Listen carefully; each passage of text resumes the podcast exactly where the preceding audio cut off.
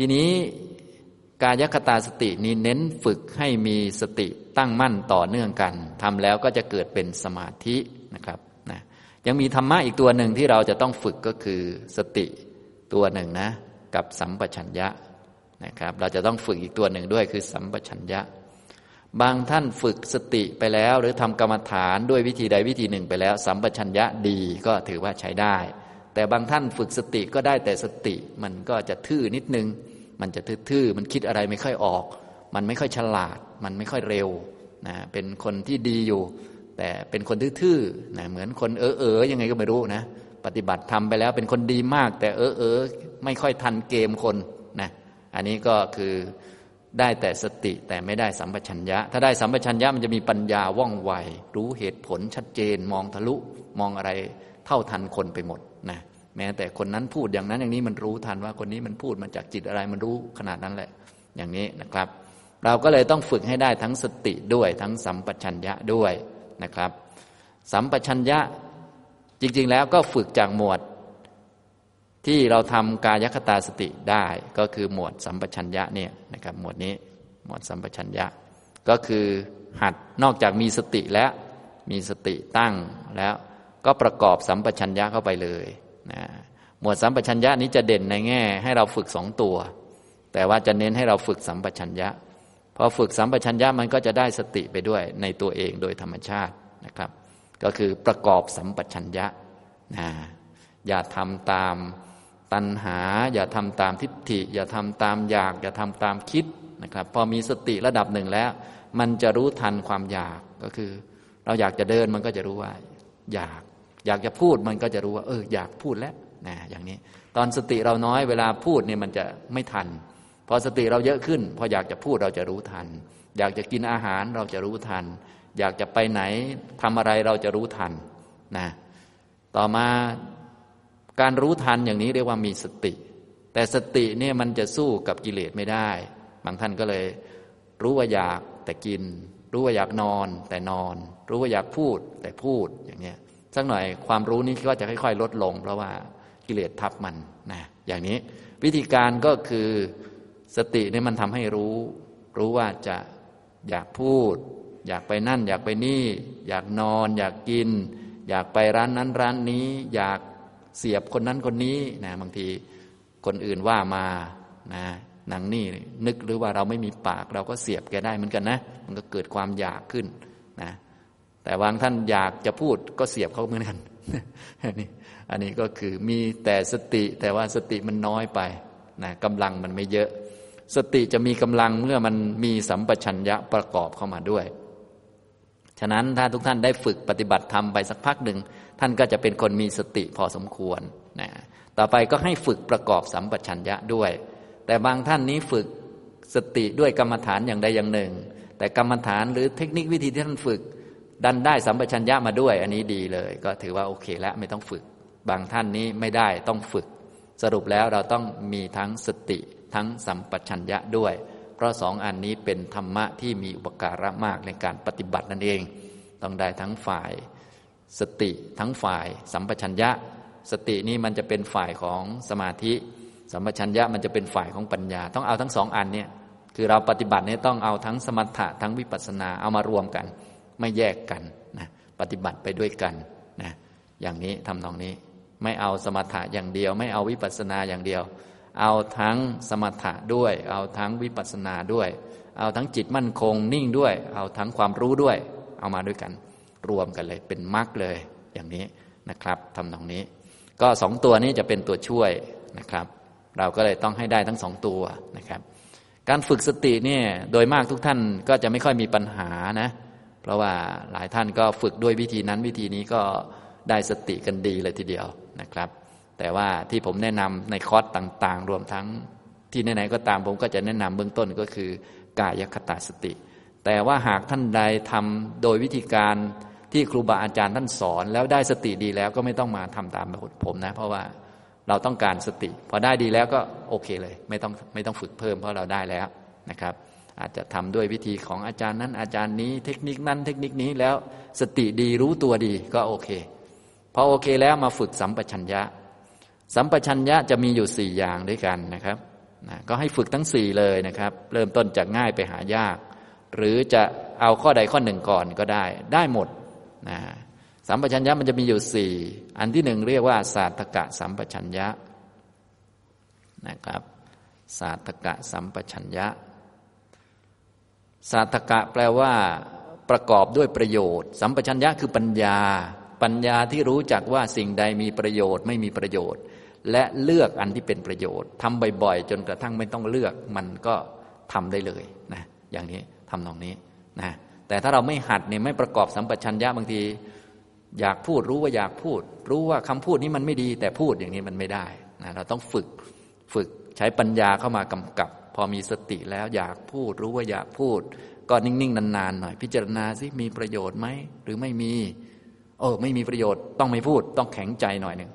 พอแข็งใจหลายๆ ครั้งเข้าต่อไป มันก็ได้สัมปชัญญะมาก็คือคำไหนไม่มีประโยชน์ก็จะไม่พูดอย่างนี้นะครับ อันนี้ต้องไปฝึกทั้งหมดนะอย่างนี้สิ่งใดมีประโยชน์ไม่มีประโยชน์ ไม่มีประโยชน์เราไม่ต้องพูด ไม่ต้องทำนะ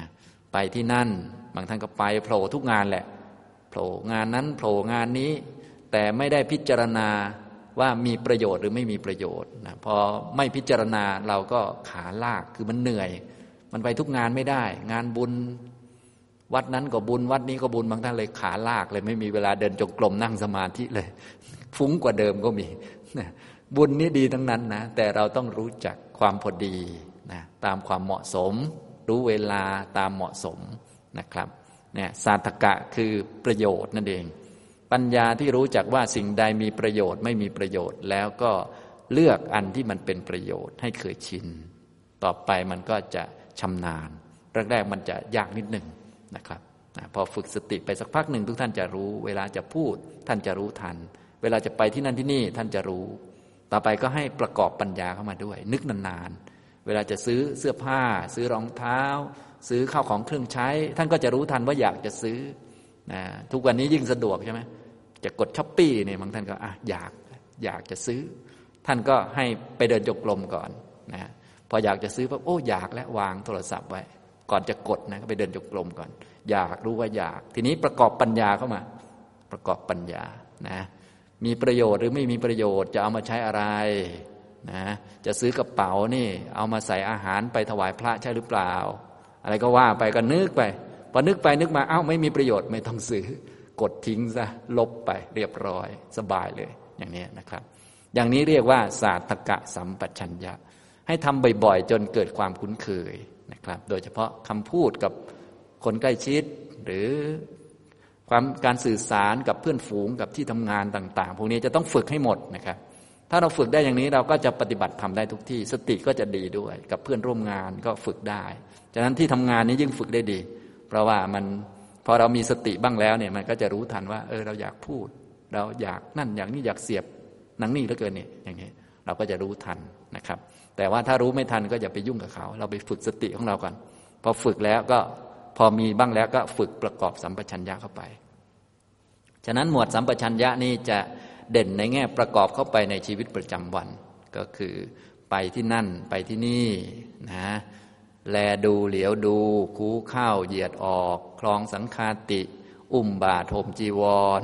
นะกินดื่มเคี้ยวลิ้มต่างๆ ได้หมดเลยนะครับ อย่างนี้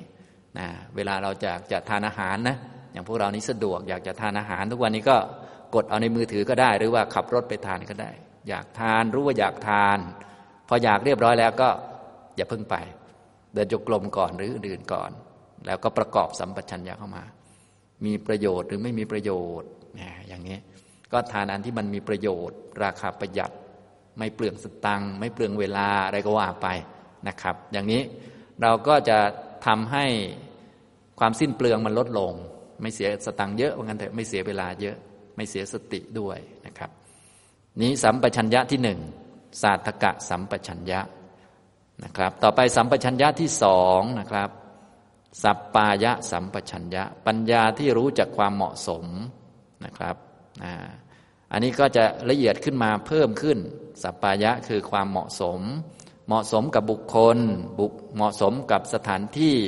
เหมาะสมกับเวลา เหมาะสมกับโอกาสต่างๆนะต้องพิจารณาดูนะครับคำพูดเกี่ยวกับธรรมะมันมีประโยชน์นะแต่ว่าต้องดูความเหมาะสมกับบุคคลด้วย เวลาด้วย อย่างนี้เป็นต้น นะครับ อันนี้ก็จริง ๆ ก็เป็นเรื่องพื้นๆที่เราต้องใช้อยู่แล้ว บางท่านนี้เป็นคนที่ฝึกสติ แล้วก็ได้สัมปชัญญะมาด้วย หรือเคยฝึกปัญญามาจากอดีตเนี่ยก็เป็นคนมีปัญญาพวกนี้เยอะอยู่แล้ว ก็จะทำให้ท่านไม่ยุ่งไม่ติดขัดกับคนนั้นคนนี้มากนักนะครับ ก็คือสัมปชัญญะนั่นเอง ส่วนท่านใดยังไม่ค่อยมีนะ ก็ต้องฝึกเข้ามาด้วยนะครับ ปัญญาที่รู้จักความเหมาะสมไม่เหมาะสม ฉะนั้นนักภาวนาเนี่ยจะต้องรู้ประโยชน์ หรือไม่เป็นประโยชน์นะประโยชน์ก็คือมันจะพาไปนิพพานไหม ถ้าไม่พาไปก็ทิ้งไปซะนะมาทำเรื่องที่จะพาไปนิพพานนะอย่างนี้ อันนี้เวลานอนตื่นเช้าๆเนี่ยบางท่านก็นะรู้แล้วว่าอยากนอนต่อออยากนอนนะ แต่จริงมันตื่นแล้วมันนอน ครบแปดชั่วโมงแล้ว อยากนอนต่อนะ เราก็ต้องอมีประโยชน์หรือไม่มีประโยชน์อะไรประมาณนี้นะ แต่ส่วนใหญ่พวกเราก็อยากนอนรู้ว่าอยากนอน แต่ก็นอนน้ำลายยืดไปเลยอันนี้ฉะนั้นสติกำลังมันก็จะลดลงไปเรื่อยๆ จึงต้องประกอบสัมปชัญญะมาด้วยนะครับ สติก็จะมีกำลังเพิ่มขึ้น สาตกะสัมปชัญญะรู้จักว่าสิ่งใดมีประโยชน์ไม่มีประโยชน์ เลือกทำอันที่มันเป็นประโยชน์สองก็คือสัปปายะสัมปชัญญะ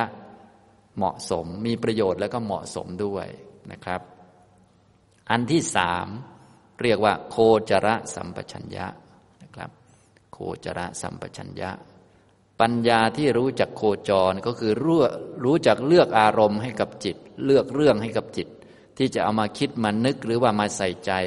เพื่อให้จิตเป็นกุศลให้ต่อเนื่องนะเพราะว่าสติมันจะมีกำลังเนี่ยจะต้องประกอบด้วยสัมปชัญญะ ถ้ามีสัมปชัญญะสติมันจะต่อเนื่อง พอสติมันต่อเนื่อง จิตมันก็จะเป็นกุศลต่อเนื่อง จิตที่เป็นกุศลต่อเนื่องก็คือสมาธิดังนั้นสมาธิที่ถูกต้องทางพุทธศาสนาก็คือ มีสติกับสัมปชัญญะต่อเนื่องกัน เป็นกุศลต่อเนื่องกัน ไม่ต้องนั่งสมาธินิ่งๆก็ได้ ไม่ต้อง หากรรมฐานโน่นนี่นั่นมากำหนดนิ่งคาอยู่ก็ได้นะเป็นลักษณะของการทำจิตให้เป็นกุศลอย่างต่อเนื่อง โดยอาศัยสติสัมปชัญญะก็จะมีสมาธิได้ อยู่ที่ทำงานก็มีสมาธิได้อยู่ที่บ้านทำกิจการงานต่างๆ ก็มีสมาธิได้ โดยอาศัยสติและสัมปชัญญะ รักษาจิตให้เป็นกุศลต่อเนื่องกันนะถึงเรื่องนี้ควรคิดแบบนี้ เจอคนนี้ควรนึกแบบนี้ ไปสถานที่นี้ควรนึกแบบนี้ พื่อรักษาจิตให้เป็นกุศลอย่างนี้ทำนองนี้ต้องฉลาดในเรื่องนี้ เรียกว่าโคจระสัมปชัญญะ โคจระก็คืออารมณ์ หรือว่าเรื่องที่เรานึกนึกแล้วจิตมันจะได้เป็นกุศล เรื่องที่นึกแล้วจิตเป็นกุศลเนี่ยครูบาอาจารย์ท่านก็เอามาทำเป็นกรรมฐานต่าง ๆ ถ้าพูดโดยองค์รวมก็คือกรรมฐาน 40นะตัวนี้นะก็คือทำกรรมฐานสี่สิบนั่นเองนะ หัดหากรรมฐานสี่สิบมาทำในตอนใดตอนหนึ่งวาระใดวาระหนึ่งเพื่อให้จิตมันเป็นกุศลต่อเนื่องนะแต่กรรมฐานตั้งสี่สิบมันก็เยอะอีกแหละนะพวกเราก็เลยต้องฉลาดในการเลือกนะครับ เลือกแล้วก็เลือกให้เหมาะสมด้วย เลือกเนื่องจากกรรมฐานบางทีเขาก็ทำซะโอ้ยบางท่านเรียนเรื่องกรรมฐานก็เรียนก็มีแต่เรื่องได้ฌานได้อะไรโอ้ยเยอะแยะไปหมดเลย บางคนก็เลยกลัวเลยนะมาเรียนธรรมะ เรียนไปเรียนมาก็มีแต่อรขันเลยงงไปหมดนะฉะนั้นเวลาเราเลือกกรรมฐานหรือว่าเรียนธรรมะ เราก็ให้เรียนให้เหมาะสมที่จะเอามาทำมาฝึกมาหัดนะครับ โคจรสัมปชัญญะเนี่ยปัญญาที่ฉลาดในอารมณ์กรรมฐานหรือโคจรเนี่ยครูบาอาจารย์ท่านก็สอนเอาไว้ให้รู้จัก ในกรรมฐานสี่สิบเนี่ยท่านจะมีกรรมฐานประเภท สัพพัตกะกรรมฐาน ก็คือกรรมฐาน ที่มีประโยชน์สำหรับทุกๆคนนะสัพพัตกะกรรมฐาน อันนี้ทุกท่านควรจะรู้จักและควรหัดทำให้เป็นนะครับสัพพัตกะกรรมฐานมันจะมีอยู่สี่กรรมฐานด้วยกันนะควรจะหัดทำให้เป็น เราจะได้รับประโยชน์เต็มที่จากกรรมฐานต่างๆ หลังจากมีสติแล้วก็อย่าปล่อยจิตไป เพราะบางท่านพอมีสติแล้วก็ปล่อยคิดนั่นคิดนี่ไปเรื่อย คิดก็รู้ว่าคิดเอาคิดไปเรื่อยอกุศลเอาไปกินซะแล้วนะ ฉะนั้นพอเรามีสติแล้วมันคิด หรือพอมีสติแล้วเราก็ต้องชิงลงมือทำกรรมฐานซะก่อน ให้มันคิดเรื่องกรรมฐานดีกว่า จิตมันจะได้เป็นกุศล และก็มีนิสัยที่ดีไปนะอย่างนี้ สัพพะตกกรรมฐานหรือกรรมฐานที่มีประโยชน์สำหรับทุกคนเนี่ยจะมีอยู่สี่กรรมฐานด้วยกันนะกรรมฐานที่หนึ่งก็คือ พุทธานุสติ อันนี้ทุกท่านควรจะไปหัดทำเสมอ หัดมีสตินึกถึง คุณของพระพุทธเจ้า ซึ่งทุกท่านก็สวดได้ทุกท่านเลย แต่ว่าทุกวันนี้รู้สึกจะสวดแล้วเป็นสวดเอาบุญซะมากกว่า ไม่ได้สวดเป็นกรรมฐาน ถ้าสวดเกินกรรมฐานนี้เขาจะสวดให้จิตเป็นกุศลต่อเนื่องนะคือจะต้องมีความรู้ว่านึกถึงคุณของพระพุทธเจ้า แล้วมันเป็นกุศลดีกว่าไปนึกถึงคนอื่นนะมีคุณของพระพุทธเจ้าให้นึกนี่มันดี มันดีกับใครดีต่อจิตเรานั่นแหละ จิตเป็นกุศล ดีกว่าจิตเป็นอกุศล นะดีกว่าไปนึกหนังละครดู ดีกว่าเป็นนึกเรื่องชาวบ้าน ดีกว่าเป็นนึกเรื่อง คนพูดไม่ดีกับเรา นึกถึงคุณพระพุทธเจ้าดีกว่า เพราะจิตจะได้เป็นกุศล อันนี้เรียกว่าลักษณะของกรรมฐาน กรรมฐานเนี่ยเขาจะนึกไปที่จิตของตัวเอง เพื่อให้จิตเป็นกุศล อะไรที่มีประโยชน์ก็จะทำขึ้นมา มีประโยชน์กับตัวเองนั่นแหละ นึกถึงพระพุทธเจ้านี่ไม่ใช่เพื่อบูชาพระพุทธเจ้า ไม่ใช่ประโยชน์เพื่อพระพุทธเจ้า แต่เพื่อประโยชน์ แก่จิตของเราจะได้เป็นกุศล ถ้านึกถึงคนอื่นจิตจะไม่เป็นกุศล จะหวาดกลัว วิตกกังวล ถ้านึกถึงพระพุทธเจ้าจิตจะเป็นกุศล อันนี้เรียกว่ากรรมฐาน ฉะนั้นกรรมฐานนี่จะมีลักษณะที่นึกถึงตัวเองเป็นสำคัญ นึกถึงจิตตัวเองเป็นสำคัญ ให้ราคาให้ค่ากับจิตที่เป็นกุศล เพราะจิตที่เป็นกุศลนี่มันดีมาก ถ้าเราตายตอนนั้นเราจะไม่ตกอบายเลย ดีมากฉะนั้นกุศลนี่โอ้โหสุดยอดมาก อย่างนี้คนที่มีปัญญาเนี่ยเขาจะรักษาจิตที่เป็นกุศล โดยอาศัยอารมณ์กรรมฐานนะครูบาอาจารย์ท่านก็สอนไว้ มีอยู่สี่กรรมฐานทุกท่านควรจะหัดทำให้เป็นนะครับนะครูบาอาจารย์ยุคหลังๆมาท่านก็เลยเอาง่ายๆสักก่อน นึกอะไรไม่ออกก็พุทโธไว้ก่อนนะก็ดีเหมือนกัน ก็ไว้สำหรับบริกรรมผูกจิตไว้ แล้วก็ไปหาความหมายของพุทโธว่าท่านเป็นใคร จิตจะได้น้อมไปในคุณนะ ก็คำบริกรรมนี้ยังไม่ใช่กรรมฐาน ส่วนจิตที่น้อมไปในคุณนั่นแหละเป็นกรรมฐานนะทุกท่านจะเอาคำอื่นก็ได้ เอาอารหังก็ได้มาบริกรรมก่อน แล้วก็จิตก็น้อมไปในคำนี้ว่า โอ้ พระพุทธเจ้าท่านเป็นอรหันต์จริงๆนะ เพราะเหตุดังนี้ดังนี้มีท่านผู้หนึ่งที่ห่างไกลจากกิเลสไม่มีกิเลสจริง ๆ นะเพราะท่านมีมรรคนะอย่างนี้เป็นต้นทำตรงนี้นะครับคำบริกรรมจะใช้คำไหนก็ได้ แต่ว่าตัวกรรมฐานที่แท้จริงก็คือ ตัวจิตที่น้อมไปหรือว่าจิตที่ดิ่งลงไปในคุณนั่นแหละนะนี่คือกรรมฐานที่หนึ่งนะครับ กรรมฐานที่สองก็คือกรรมฐานเมตตาภาวนากรรมฐานเมตตานะครับ กรรมฐานเมตตาภาวนาเนี่ยนะทุกท่านก็สวดเป็นประจำแต่ว่าส่วนใหญ่จะสวดเป็นแผ่เมตตานะแผ่เมตตามันก็ไม่ได้ผลอะไร เพราะว่าพวกเรานั้น ก็ไม่ได้มีเมตตาพอที่จะแผ่ คนจะแผ่เมตตาได้ก็ต้องมีเมตตาก่อน แล้วก็ต้องมีพอที่จะแผ่ก็คือได้ฌานก่อนนะแต่พวกเราไม่มีมีแต่โมโหชาวบ้านอยู่ แต่ว่าคำพูดแผ่เมตตาก็ได้แต่ปาก แต่ว่าก็ดีกว่าไม่พูด จะบอกว่าไม่ดีก็ไม่ใช่เหมือนดีกว่าไม่พูดนะนะอย่างนี้อย่างน้อยก็น้อมจิตน้อมใจได้บ้างนะเราก็เลยต้องมาหัดเจริญเมตตาหรือทำเมตตาภาวนา ไม่ต้องแผ่เมตตามาเจริญเมตตา ก็เอาตามหนังสือก็ได้ พุทธานุสติคงไม่ต้องสอนนะ ก็บทพุทธคุณเก้าบทนะเอามาบริกรรม แล้วให้จิตของเราเป็นไปในคุณนั้น หรือน้อมดิ่งลงไปในคุณนะ ส่วนเมตตาภาวนาเนี่ยนะ ท่านก็มีบทให้เรามาท่องก่อน เป็นบริกรรมก่อนนะก็เอาตัวเองเป็นพยานก่อน อาหัง สุกิโตโหมิ ที่ทุกท่านท่องกันอยู่อะอันนี้คำนี้ก็ได้ คำเดียวก็ได้ หรือนิทุโกโหมิสองคำก็พอ ส่วนใหญ่ก็ใช้แค่สองคำไม่ต้องใช้เยอะ ใช้เยอะมันวุ่นวาย แล้วก็แทนที่จิตจะดิ่งลงไป มันจะฟุ้งซ่านซะเปล่านะอย่างนี้ก็อาหังสุขิโตโหมิ นิทุโกโหมิ แค่นี้ก็พอ แต่ว่าพวกเราเป็นคนไทยส่วนใหญ่เราก็จะคิดตามภาษาไทยก็ให้ใช้ภาษาไทยก็ได้ ก็คำที่หนึ่งก็ขอให้ข้าพเจ้ามีความสุข ขอให้ข้าพเจ้าปราศจากความทุกข์นะก็บริกรรมไปนึกนะทำใจสบายทำเหมือนตัวเองเป็นเพื่อนกับตัวเองที่ไม่กล้าคิดให้ตัวเองมีความทุกข์คิดให้ตัวเองมีความสุขเท่านั้น หวังดีปรารถนาดีต่อตัวเองเท่านั้น ก็นึกไปนะสมมุติเรามีสติแล้ว จากการเดินจงกรมก็ดีขณะเดินอยู่ก็ขอให้ข้าพเจ้ามีความสุข ขอให้ข้าพเจ้าปราศจากความทุกข์หรือว่าเพื่อให้มันคิดได้นิ่งๆ ก็มานั่งก็ได้ มีสติดีแล้วก็นั่งนิ่งๆ ขอให้ข้าพเจ้ามีความสุข ขอให้ข้าพเจ้าปราศจากความทุกข์ ค่อยๆคคิดไปนะ จนรู้สึกว่ารักตัวเอง ไม่กล้าคิดให้ตัวเองเป็นทุกข์นะอย่างนี้เพราะว่าคนที่จะทำให้ใจเราเป็นทุกข์ได้มีคนเดียวคือเราเอง คนอื่นด่าเราก็ทำให้เราเป็นทุกข์ไม่ได้ ถ้าเราไม่คิดให้ตัวเองเป็นทุกข์ คนที่ทำให้เราเป็นทุกข์ได้ก็คือเราเอง ตอนนี้เราไม่กล้าคิดให้เราเป็นทุกข์และแสดงว่าเราเมตตาต่อตัวเองเป็น เราก็จะสัมผัสได้ว่าอ๋อความเมตตาเป็นอย่างนี้ รักตัวเอง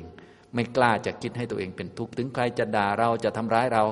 เราก็ไม่กล้าคิดให้เราเป็นทุกข์นะคนอื่นทำอะไรเราไม่ได้ มีแต่เราทำเราเองอย่างนี้พอไม่กล้าคิดให้ตัวเองเป็นทุกข์อยากให้ตัวเองมีความสุขเท่านั้น อันนี้ก็เริ่มเป็นพยานแล้วเรียกว่าเอาตัวเองเป็นพยาน ต่อไปก็ให้เจริญเมตตาอันนี้ให้เพิ่มขึ้น โดย นึกไปที่คนที่เรารักเราเคารพ รักด้วยเคารพด้วยนะคนที่เราคิดถึงท่านแล้ว เราจะต้องอยากให้ท่านมีความสุขแน่นอน อยากให้ท่านพ้นจากความทุกข์แน่นอน เช่น ครูบาอาจารย์ที่ท่านสอนเรามาตั้งแต่เด็กๆ ปู่ย่าตายายที่ท่าน ใจดีกว่าเรามาก ตั้งแต่เป็นเด็กอย่างนี้เป็นต้นนะแต่เอาคนที่มีชีวิตอยู่นะเราก็คิดไป ขอให้คุณปู่คุณย่า มีความสุข ปราศจากความทุกข์ ขอให้อาจารย์ มีความสุข ปราศจากความทุกข์ก็คิดไปนะการคิดหรือนึกบริกรรมอันนี้ยังไม่ใช่ตัวเมตตาตัวเมตตานี่เป็นภาวะทางจิตนะเราต้องสัมผัสให้ได้ พอสัมผัสได้แล้วก็เออแสดงว่าเรามีเมตตาแล้วอย่างนี้นะกรรมฐานเมตตานี้ก็จะดีทำให้เราห่างไกลาจากความโกรธ ความหงุดหงิดรำคาญ เราจะไม่ค่อยหงุดหงิดนั่นเอง เพราะหงุดหงิดมันเจ็บปวดใจมันไม่ค่อยดี ถ้าเรามีเมตตาหงุดหงิดมันก็จะไม่ค่อยมีนะ อย่างนี้ไม่ใช่จะหายเลยหรอก แต่ว่ามันไม่ค่อยจะมีอย่างนี้นะครับ เราก็มาหัดเจริญเมตตาอย่างนี้นะ ต่อมาก็คนที่รักทั่ว ๆ ไป คุณพ่อคุณแม่ญาติพี่น้องเนี่ยเพื่อนนักปฏิบัติด้วยกันเห็นใครก็ เออขอให้คนนี้มีความสุขนะ อให้พ้นจากทุกข์นะ ขอให้บรรลุธรรมนะ ใครเดินตัดหน้าไปก็ขอให้มีความสุขนะ ใครนั่งหลับง่วงนอนไปก็ขอให้มีความสุขหายง่วงนะ บรรลุธรรมสักทีนะ อะไรก็ว่าไป เราก็จะไม่หงุดหงิดไม่รำคาญจิตก็จะดีเป็นกุศลนั่นเองนะอย่างนี้แทนที่จะมีสติแล้วปล่อยจิตไปเฉยๆบางทีเดี๋ยวไปโมโหคนนั้น เดี๋ยวไปจับผิดคนนี้ เดี๋ยวไปเปรียบเทียบคนนั้นคนนี้ตามนิสัยเก่ามันก็นิสัยไม่ดีนะเพราะนิสัยของเรานี่มันยังไม่เปลี่ยน เราก็เลยต้องอาศัยกรรมฐานเป็นตัวช่วย ให้จิตเป็นกุศลต่อเนื่อง แล้วก็เป็นการช่วยหัดคิดให้เป็นองค์มรรคด้วย เพราะว่าต่อไปความคิดเหล่านี้เราก็จะเอามาทำเป็นสัมมาสังกัปปะนั่นแหละนะพวกคิดเมตตาคิดกรุณาคิดออกจากกามเป็นต้นพวกนี้นะครับทำตรงนี้ นี่ก็เป็นกรรมฐานนะครับ กรรมฐานที่สองทุกท่านควรหัดทำให้เป็น มีอยู่ในหนังสือทั่วไป เมตตาภาวนา ใช้สองคำก็พอ ขอให้มีความสุข ขอให้ปราศจากความทุกข์ เริ่มต้นจากตัวเราก่อน แล้วก็คนที่มีบุญคุณกับเรา คนที่เรารัก เพื่อนฝูงมิตรสหาย จนทำได้ทุกคน แต่ว่าทำได้ทุกคนยังทำไม่ได้ไม่เป็นไรเราทำกับตัวเราก่อนนะพอได้กับตัวเราแล้วเราก็ค่อย ๆทำไปเรื่อยๆหัดทำหัดนึกไปเรื่อยๆ อย่างนี้นะครับในหนังสือสวดมนต์ทุกเล่มก็มีแต่ว่ารู้สึกมันจะเยอะไปนิดหนึ่งเราเอาสองคำก็พอ นะอย่างนี้เอามาทำนะครับฉะนั้นเวลาทำกรรมฐานในปกติ เราก็ไม่ต้องทำเยอะ แต่ให้ทำบ่อยๆให้ทำให้ต่อเนื่องนะอย่างบางท่านนี้ทำกรรมฐานนี่หลายอาจารย์เหลือเกินทำเป็นทุกอันเลย แต่ว่าไม่ค่อยได้เรื่องก็คือเป็นหมด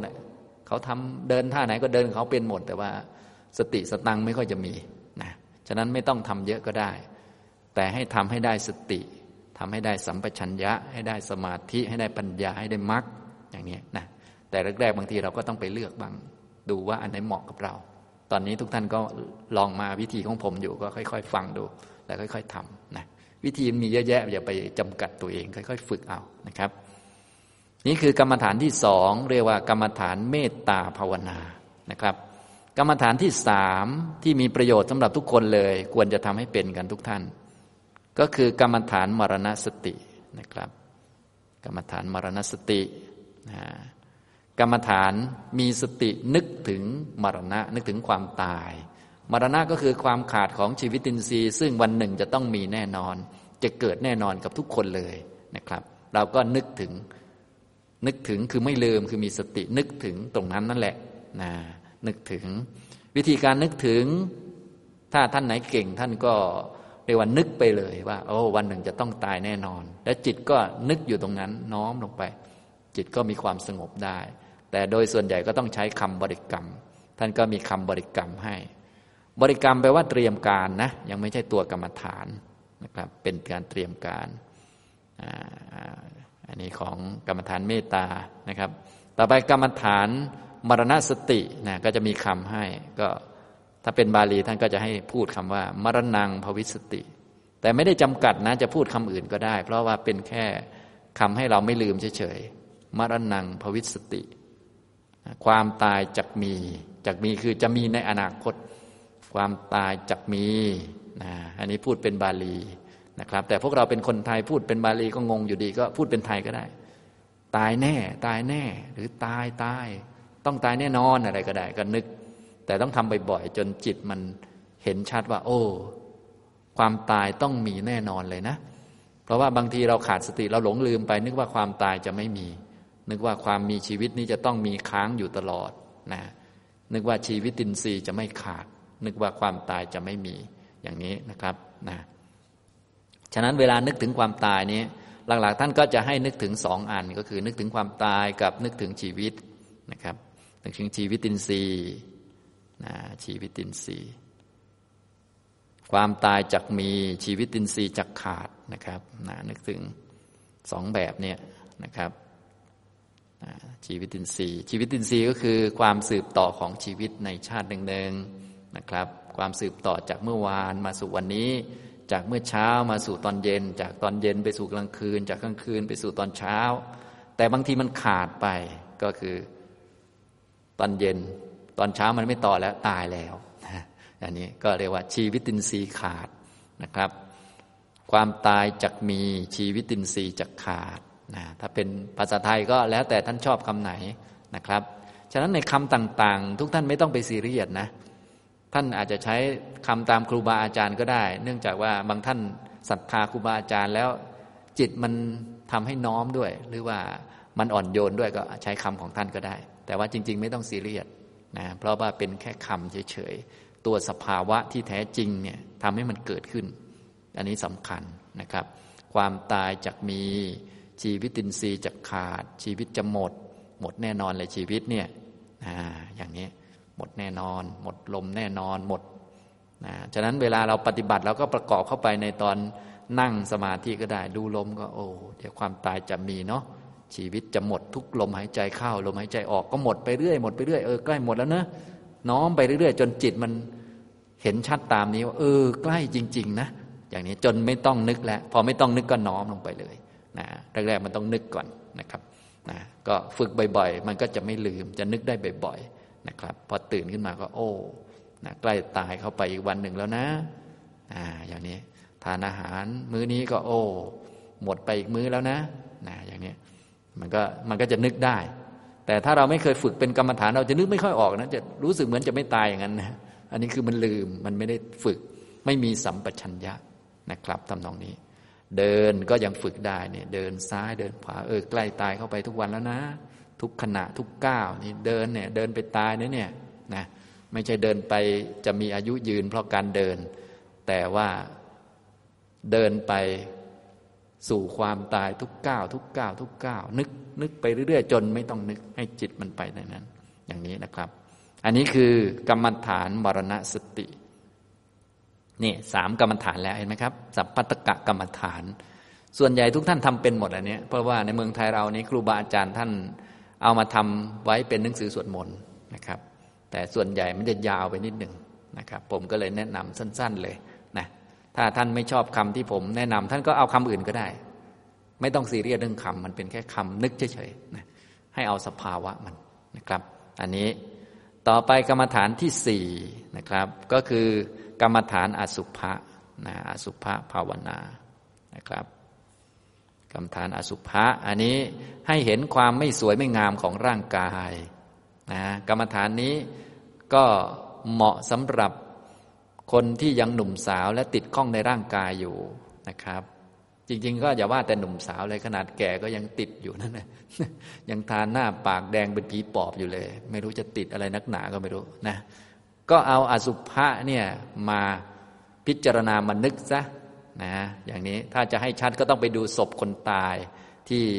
เลือดสาดบ้างที่ขึ้นเหลืองอืดบ้าง หรือที่เหลือแต่กระดูกบ้างที่คอหายไปบ้างที่ตับไตไส้พุงออกมาบ้าง เพราะบางคนนี่ก็ติดหน้าตาของตัวเองก็ไปดูหน้าเละๆหน่อยนะอย่างนี้บางท่านก็ติดสวดทรงองค์เอว ก็ไปดูส่วนร่างกายที่ ตับไตไส้พุงมันเละออกไปนะก็จะได้ไม่ติดในหุ่นสวดทรงนะก็ดูว่าท่านติดตรงไหน บางท่านก็บอกว่า ดิฉันติดทุกอันเลย อันนี้ก็ต้องเอาขวานจามมันเลยมั้งเนี่ยแบบนี้นะอันนี้ก็เรียกว่าอสุภะภาวนา มีสิบรูปแบบ แต่ว่าเราไม่ต้องทำทั้งหมดนะทำเน้นอันที่เราติดอันไหนเราก็ไปทำอันนั้นนะครับ อย่างนี้ทำนองนี้นะก็เพื่อที่จะทำให้ ความติดในร่างกายของเรามันลดลง เพราะว่าถ้าเราติดในร่างกายมานะถือเนื้อถือตัวมันเยอะใครก็แตะต้องเราไม่ได้ เหมือนเราเป็นคนสำคัญอย่างนั้นอย่างนี้ มันเอาดี เอาเด่นมาอยู่ที่ร่างกายนะอย่างนี้จริง ๆ ดีมันอยู่ที่ศีลสมาธิปัญญา มันไม่เกี่ยวกับร่างกายฉะนั้นร่างกายเนี่ยเขาจะดูถูกบ้างดูหมิ่นบ้าง เขาจะทำท่ารังเกียจบ้างก็ไม่เป็นไรบอกเพราะมันน่ารังเกียจจริง ๆ อย่างนี้นะส่วนพวกเราเนี่ยโอ้โห แต่งเนื้อแต่งตัว ไปที่นั่นที่นี่ใครทำท่าดูถูกดูหมิ่นดูแคลนนี่ไม่ได้เลยนะนะมองด้วยหางตานี่จะไปตบเลย เหมือนดูถูกกันใหญ่เลยประมาณนั้นนะจริง ๆ กายนี่มันไม่ได้สวยงามพอที่ใครจะอะไรขนาดนั้นหรอก มันเป็นของไม่สวยนะเขาจึงรังเกียจเราได้นะเขาจึงนินทาด่าว่าเราได้ไม่มีปัญหาหรอกนะครับ ถ้าเจริญอสุภะได้ก็เรียกว่าความติดหรือว่าความยึดในร่างกายว่าสวยงามนี่มันก็จะลดลง หรือว่าอย่างน้อยมันก็ได้ข้อคิดหลายเรื่องเลยทีเดียวนะครับ เหล่านี้แหละครูบาอาจารย์ท่านเลยจัดเป็นสัพพัตกะกรรมฐาน กรรมฐานที่มีประโยชน์สำหรับทุกๆคนนะครับทุกท่านควรหัดทำให้เป็น และการทำกรรมฐานทุกท่านก็ไม่ต้องไปกังวลเรื่องว่าจะต้องทำให้ถึงฌานถึงโน้นถึงนี้ ไม่ต้องไปกังวลอย่างนั้น เพราะว่าที่ทำได้ถึงนั้นถึงนี้หมายถึงว่ามันยอดของกรรมฐานมันทำได้ขนาดนั้น แต่เราเริ่มต้นเนี่ยเราทำเอาแค่ให้ได้สติได้สัมปชัญญะก็พอนะก็เหมือนกับเรื่องการพิจารณาธาตุขันธ์เนี่ยถ้าสูงสุดมันก็พิจารณาได้ถึงหมดกิเลสเป็นพระอรหันต์แหละ แต่เบื้องต้นเราเอาเป็น step step ไปก่อน คือเบื้องต้นพิจารณาให้เห็นว่ามันไม่มีตัวเราอยู่ในนั้นก่อน มันไม่เที่ยงก่อน อย่างนี้เป็นต้น ก็เป็น step ไปนะอย่างนี้นะฉะนั้นเวลาทุกท่านเรียนธรรมะเนี่ย เนื่องจากธรรมะเป็นหลักวิชา เวลาไปเรียนเนี่ยท่านก็จะสอนทั้งหมดไปเลย บางท่านก็เลยอ้วกเลย พอไปเรียนกรรมฐานก็โอ้โห ไหนฌานไหนสมบัติงงไปหมดเลย ฉะนั้นเรื่องไหนที่งงก็ตัดไปก่อนนะพอไปเรียนเรื่องวิปัสสนาเรื่องมรรคก็นู่นเป็นอรหันต์หมดกิเลสไปเลย งงอีกแล้วอย่างนี้นะก็ไม่ต้องขนาดนั้นนะครับ เอาพอสมควร แต่อย่างที่ผมกล่าวก็คือ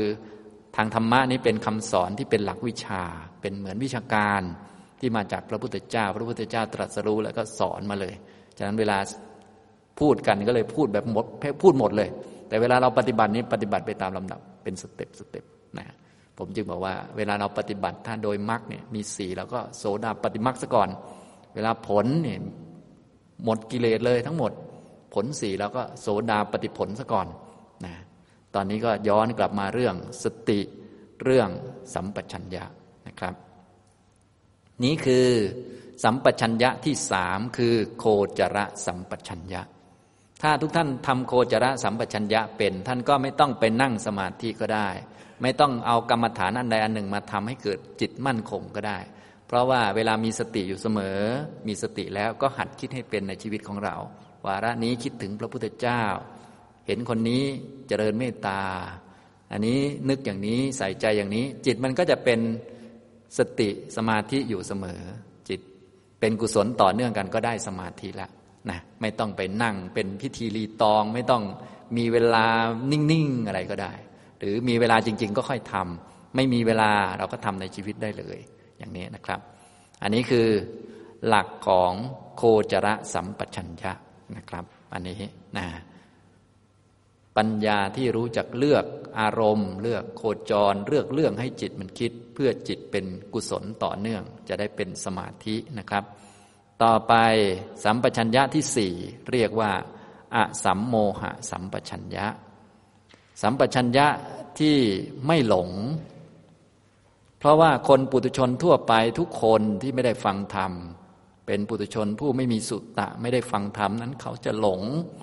หลงเอาสิ่งที่มีจริง เอารูปนาม เอาสิ่งที่เกิดขึ้นเป็นเราเป็นของเรานะส่วนนักปฏิบัติเนี่ยจะต้องมีสติ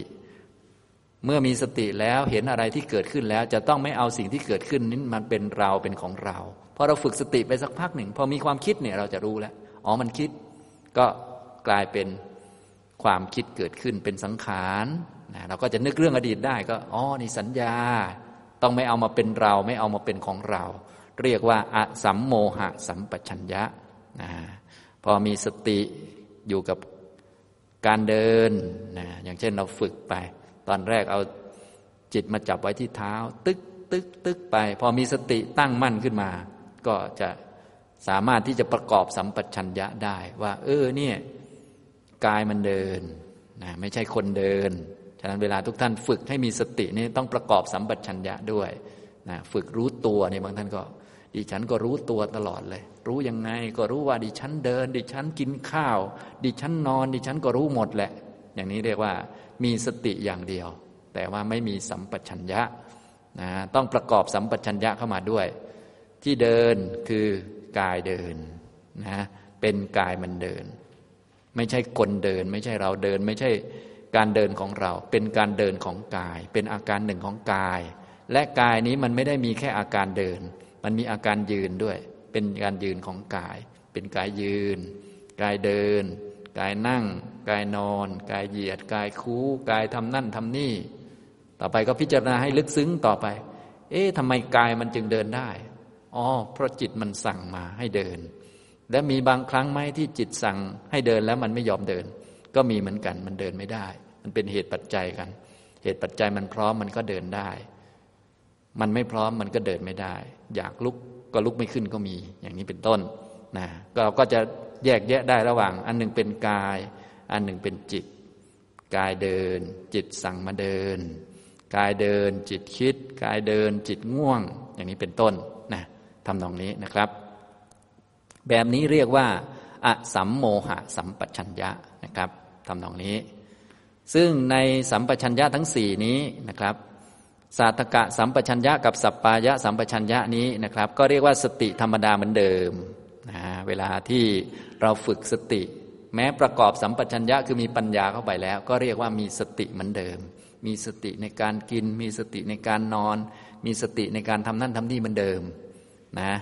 แต่จริงๆนี่ก็คือสติประกอบกับสัมปชัญญะ เป็นสาตกะกับสัปปายะ แต่เขาเรียกว่าสติเหมือนเดิมนะครับ ถ้าสติมาประกอบกับสัมปชัญญะ แบบโคจรสัมปชัญญะแล้วจิตสงบเขาเรียกว่าสมาธิสมาธิที่ถูกต้องคือแบบนี้ คือมีทั้งสติด้วยทั้งสัมปชัญญะประกอบกันด้วย ทั้งมีสติมั่นคง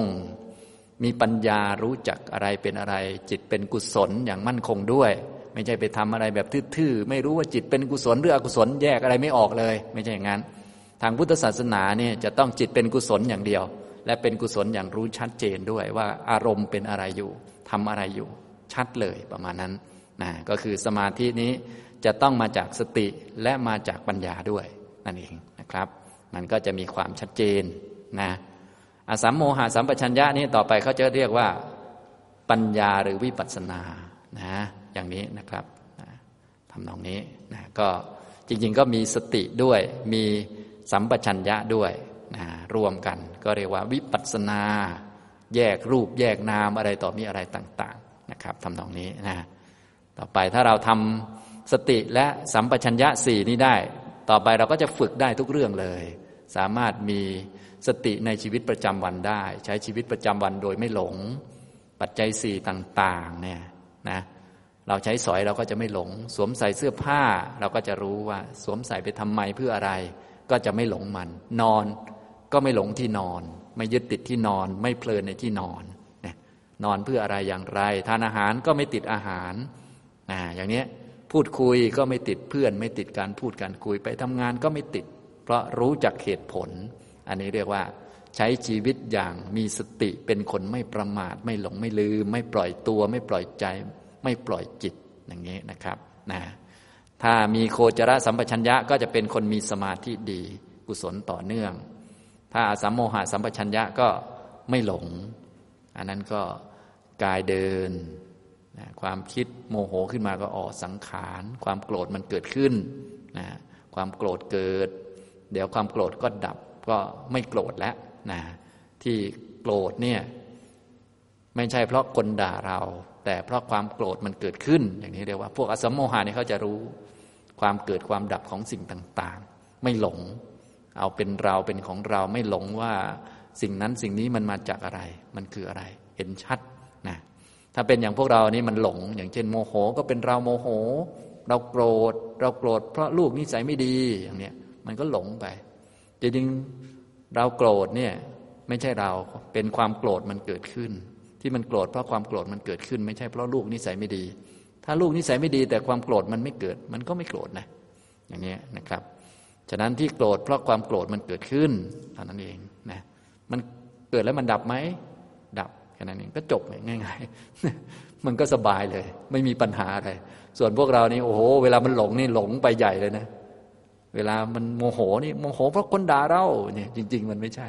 ที่โมโห เพราะความโมโหมันเกิดนั่นเองนะอย่างท่านง่วงนอนเนี่ย ผมพูดนานๆไปท่านก็ง่วงนอนอย่างนี้นะที่ง่วงนอน เพราะอาจารย์พูดนาน พูดเพราะเกินไป หรือพูดโมโนโทนเกินไปเลยง่วงนอนอย่างนี้มันไม่ใช่ จริงง่วงนอน เพราะความง่วงนอนมันเกิด ถ้าง่วงนอนไม่เกิดมันไม่ง่วงนะ อย่างนี้ทำตรงนี้นะอันนี้ก็คือลักษณะของอสัมโมหะนะครับ ทุกท่านควรจะฝึกให้ได้ทั้งสี่อันเนี้ยถ้าฝึกได้ทั้งสี่อัน รับรองว่าก็แน่นอนก็สติในชีวิตประจำวันก็ดี สมาธิก็ดี แล้วก็วิปัสสนาก็ต่อเนื่องไปได้ ก็ไปฝึก สติปัฏฐานฝึกอริยมรรคนะเจริญมรรคต่อไปได้นะครับทำตรงนี้นะนะครับ ฉะนั้นวันนี้นะครับได้มาพูดให้ฟังเพิ่มเติมต่อจาก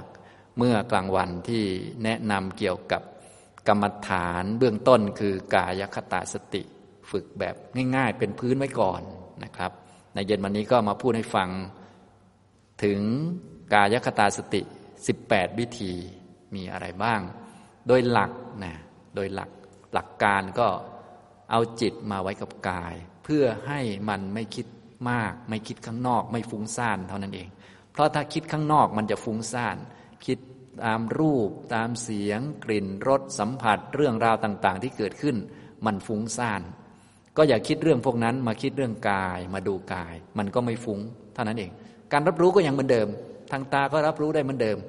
ทางหูก็รับรู้ได้เหมือนเดิม เรื่องต่างๆ ทางใจก็รับรู้ได้เหมือนเดิม แต่อย่าไปคิดตามเรื่องพวกนั้น ให้คิดเรื่องกาย ให้อยู่กับกายแค่นี้เองนะฟังดูก็ง่ายนะแต่มันทำยากนะครับนะทุกท่านก็ต้องมาหัดแล้วทีนี้นะต้องมาหัดที่จะเอาจิตมาไว้กับกายถ้าเอาจิตมาไว้กับกายนี่ ต่อไปกุศลธรรมในฝ่ายปัญญามันก็จะเกิดขึ้น เพราะว่าปัญญาที่แท้จริงมันอยู่ในตัวเองเนี่ยนะโดยเฉพาะเรื่องอริยสัจสี่นี้ อยู่ที่กายาวานาคืบที่มีใจคลองและมีสัญญานี้ไม่ได้อยู่ข้างนอก แต่ตอนนี้พวกเรามันไปแต่ข้างนอกอยู่ มันก็หลงไปหมดนะเราก็เลยต้องกลับมาที่กายก่อนนะอย่างนี้กายคตาสติเลยเป็นพื้นฐาน มี 18 วิธีด้วยกันนะอย่างนี้นะครับ ก็มีตั้งแต่หมวดพื้นฐาน หมวดละเอียดเพิ่มขึ้นไปเรื่อยๆ จนถึงแม้กระทั่งท่านไหนที่ได้ฌานแล้ว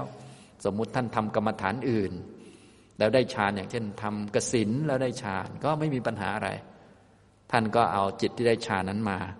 ดูกายซะมาพิจารณากายมาอยู่กับกายนะฉะนั้นเวลาท่านทำสมาธิเนี่ยต้องสังเกตดีๆ ว่าจิตมันออกนอกกายไหมนะบางท่านนี้ชอบเหลือเกินจิตออกนอกกายนี่รู้สึกแหมมันเมามัน มีเมาด้วยนั่นแหละสมควรแล้วเมานะถูกแล้วเมามันอย่าไปอย่างนั้น อย่าออกนอกกายเพราะจิตไม่เคยออกนอกกายนะ อย่างน้อย พอสงบนิ่งเท่าไหร่ก็ต้องนึกให้ได้ว่า ตอนนี้ก้นสัมผัสพื้นอยู่อย่างนี้ต้องนึกอย่างนี้ จิตมันสงบจะนิ่งจะลึกเท่าไหร่ก็ต้องนึกตรงนี้ให้ได้นะพอนึกได้แล้วก็ค่อยน้อมเข้ามา น้อมเข้ามาในกายนะหาความรู้จากกาย เพราะกายนี้คือรูปขันรูปขันก็เป็นทุกขสัตว์นะเป็นอริยสัจนั่นเองนะครับ อย่างนี้ทำตรงนี้นะ ก็พิจารณา 18 วิธีนี้อันไหนก็ได้นะครับ แล้วก็เพื่อให้ท่านมีสัมปชัญญะ นอกจากมีสติแล้วก็ควรได้สัมปชัญญะด้วย ท่านใดที่ฝึกกรรมฐานอย่างใดอย่างหนึ่ง หรือว่าแนวของครูบาอาจารย์ ท่านใดท่านหนึ่งแล้ว ได้ทั้งสติด้วยได้ทั้งสัมปชัญญะที่ผมพูดด้วยเนี่ยไม่ต้องเปลี่ยน เพราะว่าเปลี่ยนมันก็ต้องมาหัดใหม่ มันเสียเวลานะก็เอานั้นไปใช้เจริญมากเลยนะก็ได้เลยไป ศึกษาเรื่องมรรคมีองแปดเรื่องอริยสัจสี่แล้วก็ไปดูเอาเลยนะถ้าได้สติสัมปชัญญะแล้วนะครับ ส่วนท่านใดฝึกแล้วได้แต่สติก็ต้องมาประกอบสัมปชัญญะด้วย ส่วนท่านใดยังไม่ได้ฝึกเลยก็ต้องมีภาระเพิ่มทั้งฝึกสติด้วยนะ ฝึกสัมปชัญญะด้วย ให้มันได้ถึงอสัมโมหะสัมปชัญญะนะจะได้ทำเป็นนะครับอสัมโมหะสัมปชัญญะไม่หลงนะครับ เดินให้มีสติ พอมีสติแล้ว อู้ใครเดินเนี่ยกายเดินนะกายเดินเป็นการเดินของกายนะอย่าหลง อย่างนั่งฟังธรรมเนี่ยต้องดูดีๆ ใครนั่ง กายนั่ง ใครฟังธรรม จิตมันฟังธรรมนี่พอเข้าใจไหมอย่าหลง เพราะว่าถ้าหลงเป็นคนทั่วไปก็ดิฉันไงฟังธรรมก็เห็นจัดจะอยู่ อันนี้คือมันหลงจัดจะส่วนพวกเราเป็นนักกรรมฐานนะคนนั่งก็คือกาย คนฟังธรรมก็คือจิต นะครับ บางทีกายนั่งแต่จิตไม่ฟังนะจิตไปคิดถึงที่นอนแล้วก็มีนะอย่างนี้เป็นต้นใช่ไหมกายกราบพระจิตนึกอะไรนี่ต้องแยกแยะนะครับ ไม่มีคนเลย อันนี้คือลักษณะอาสัมโมหะคือไม่หลงนะครับ หัดบ่อยๆเดี๋ยวก็ทำได้นะครับ ต้องหัดเอาฝึกเอาจนกว่าจะได้ จะรอให้มันเกิดเองให้มันได้เองนี่ไม่มีนะ ต้องหัดทั้งหมดเลยต้องฝึก ฝึกให้คล่องแคล่วนะครับ อันนี้คือวันนี้ได้เน้น เกี่ยวกับการฝึกให้มีสติสัมปชัญญะนะครับ โดยพูดกายคตาสติ 18 วิธีรวมทั้งสัมปชัญญะสี่ให้ฟังนะครับ เวลายังเหลือเล็กน้อย เดี๋ยวเราจะได้ฝึกร่วมกันสักนิดหนึ่งนะเวลายังเหลือก็ไม่ปล่อยให้ไปนอน เพราะว่าเราจะได้รับประโยชน์อย่างเต็มที่นะบางท่านก็บอกว่าประโยชน์อย่างเต็มที่คือไปนอน ไม่ใช่ ประโยชน์อย่างเต็มที่คือได้ฝึก นะให้ทุกท่านลุกขึ้นยืนนะครับ เราก็จะได้ฝึกร่วมกันสักหน่อยหนึ่งนะครับเราฝึกร่วมกันนะฝึกร่วมกันก็หนีไม่ออกเลยก็เรียกว่าอย่างน้อยก็จะได้ฝึกนะเพราะว่าผลนั้นมาจากเหตุนะเราอยากทำเราก็ทำไม่อยากทำเราก็ทำนะมันก็จะได้ผลมาจากการกระทำฉะนั้นเราจะเอาอยากไม่อยากมาเป็น ตัวที่จะวัดอะไร เอาปัญญาหรือสัมปชัญญะ เอาประโยชน์เห็นไหมลุกขึ้นมาฝึกสติเนี่ยถึงแม้จะไม่อยากลุกก็ลุกมา มันก็มีประโยชน์เดี๋ยวสักหน่อยผลมันก็มาเอง จะรอให้อยากก่อนแล้วค่อยทำคงจะชั้นหน้านะฉะนั้นทุกท่านก็ต้องรู้หลักพวกนี้ดีๆ เป็นคนหนักแน่นในหลักเหตุผลนะครับ อย่าเอาความอยากความเชื่อความคิดของตัวเองเป็นใหญ่ ให้เอาหลักความจริงเป็นใหญ่ อ่าทุกท่านยืนตัวตรงนะครับทำความรู้ว่ากายนั้นยืนอยู่นะกายยืน ก็ซ้อมท่าที่ผมแนะนำไปนะกำหนดไปที่ฝ่าเท้านะต่อไปเอียงตัวไปทางซ้ายนะรู้ว่ากายเอียง ท่านใดไม่ค่อยรู้กำหนดไปที่เท้า เวลาที่เอียงซ้ายน้ำหนัก ด้านซ้ายมันจะเยอะนิดนึงนะครับ ด้านขวามันจะเบาๆอันนี้ก็คือ การกำหนดหรือว่าจับให้มันชัดนั่นเอง ต่อไปเอียงตัวไปทางขวาเอียงสบายๆหรือเราแค่โยกไปก็ได้ ถ้าไม่ใช่ประเด็นประเด็นคือความรู้นะครับ ให้มันชัด ชัดกับใจของเราแหละชัดจริง ๆ นะ ต่อไปเอียงตัวไปทางซ้ายก็รู้ เอียงตัวไปทางขวาก็รู้ เอียงตัวไปทางซ้าย ก็รู้ เอียงตัวไปทางขวา ก็รู้ ยืนตัวตรง ก็รู้ รู้กายที่ยืนอยู่นะถ้าเราฝึกหัดอย่างนี้ ตั้งที่จุดตั้งต้นก่อนอย่างนี้ต่อไปไม่ว่ากายจะไปที่ไหน ก็มีจุดตั้งไว้อันหนึ่งแล้วก็ดูกาย ถ้านั่งก็ตั้งต้นที่ก้นแล้วก่อนแล้วก็ดูกายนะนอนก็ ตั้งต้นที่คอที่หลังแล้วก็ดูกายเนี่ยหลักการเดียวกันกราบพระก็ตั้งต้นตรงไหนก็ได้แล้วก็ดูกายอย่างนี้นะครับอ่าต่อไปให้ทุกท่านตั้งใจไปที่เท้าซ้ายยกเท้าซ้ายขึ้นรู้วางลงก็รู้ ตั้งใจไปเท้าขวายกขึ้น วางลง ตั้งใจไปเท้าซ้ายยกขึ้น วางลง เท้าขวายกขึ้น วางลง เท้าซ้ายยกขึ้น วางลง ขวายกขึ้น แล้วก็วางลง ซ้ายยกขึ้น วางลง ขวายกขึ้น วางลงเราแค่ตั้งใจทำเฉยๆและความรู้มันก็จะค่อยๆตามมา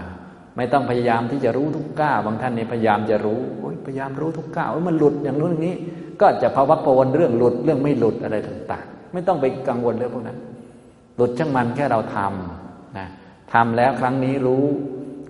ทำแล้วครั้งนี้ไม่รู้ก็ทำมาใหม่ทำมาใหม่เดี๋ยวมันก็รู้เองของมันน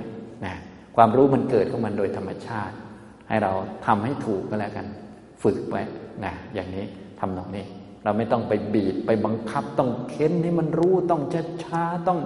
นิ่งๆต้องไม่มีใครกวนมันถึงจะรู้ไม่ต้องนะ ให้คนกวนไปเลย เราก็รู้เท่าที่เรารู้ได้ ถ้ากวนเยอะเราก็รู้น้อยหน่อย ไม่มีคนกวนเราก็รู้เยอะหน่อย ช่างมันเราค่อยๆทำไปนะครับ อันนี้ หรือเราจะอาศัยหลาย ๆ อารมณ์หลาย ๆ ตัวมาช่วยก็ได้เดี๋ยวผมพูดนำท่านก็ทำตาม ให้ทุกท่านตั้งใจไปเท้าซ้าย ยกเท้าซ้ายขึ้น หายใจเข้า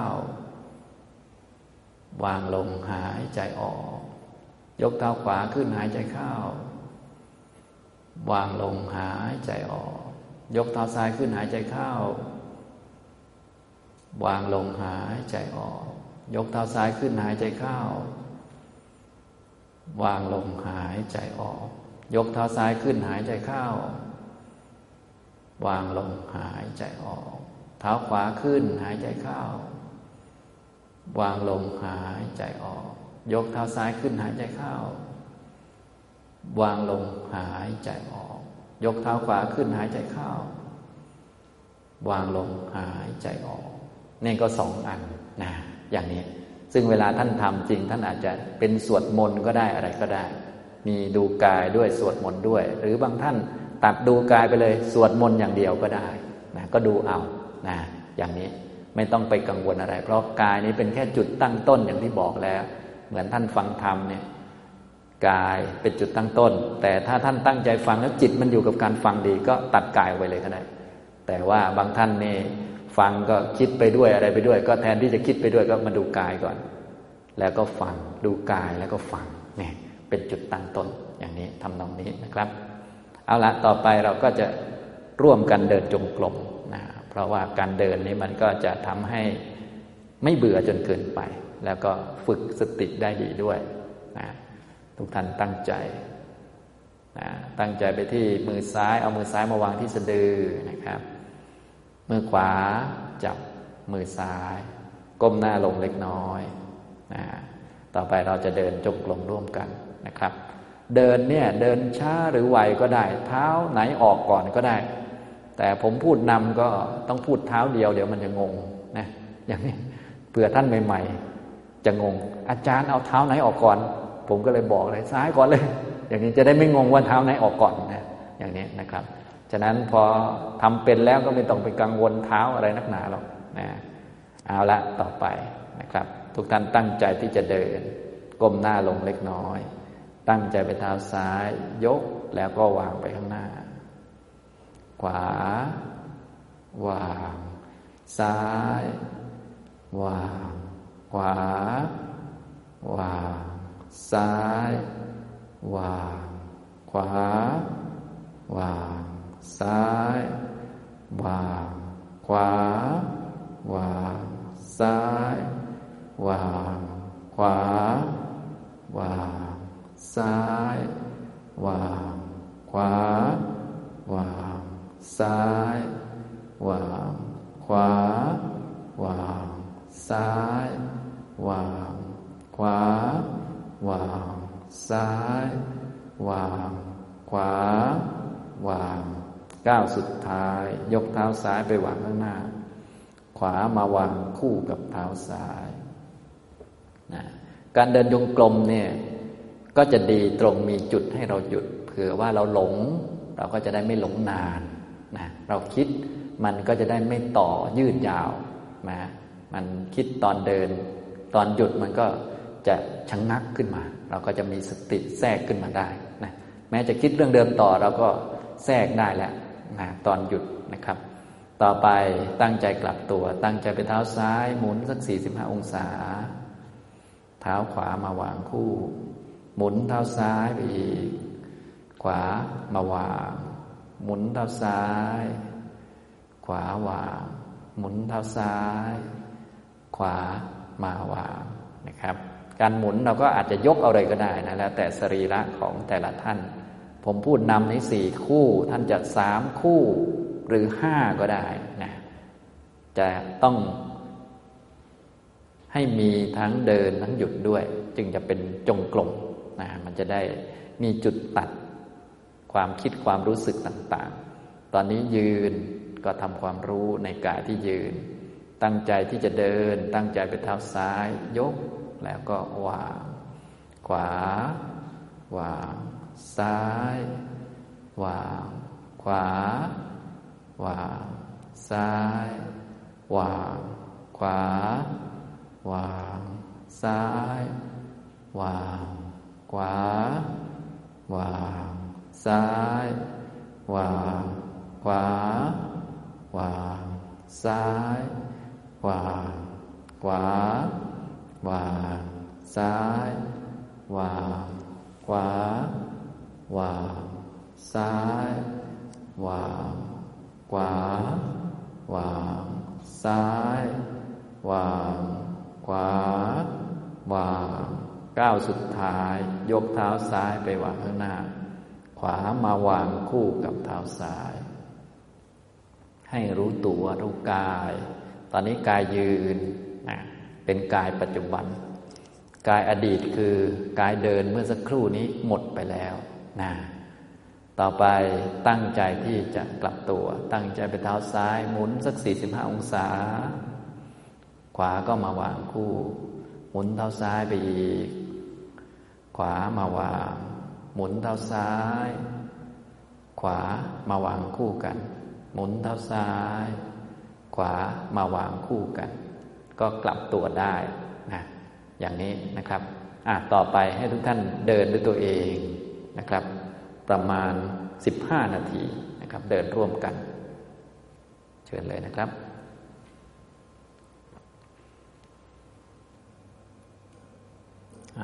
สมควรแก่เวลานะครับ ทุกท่านก็ค่อยๆ กลับตัวแล้วก็เดินมายังอาสนะนะครับ ไม่ต้องรีบนะครับ ค่อย ๆ เดินก็รู้ว่ากายเดินนะให้มันชัดว่ากายเดิน พอนั่งก็ให้มันชัดว่ากายนั่ง ที่ให้มันชัดอย่างนี้ก็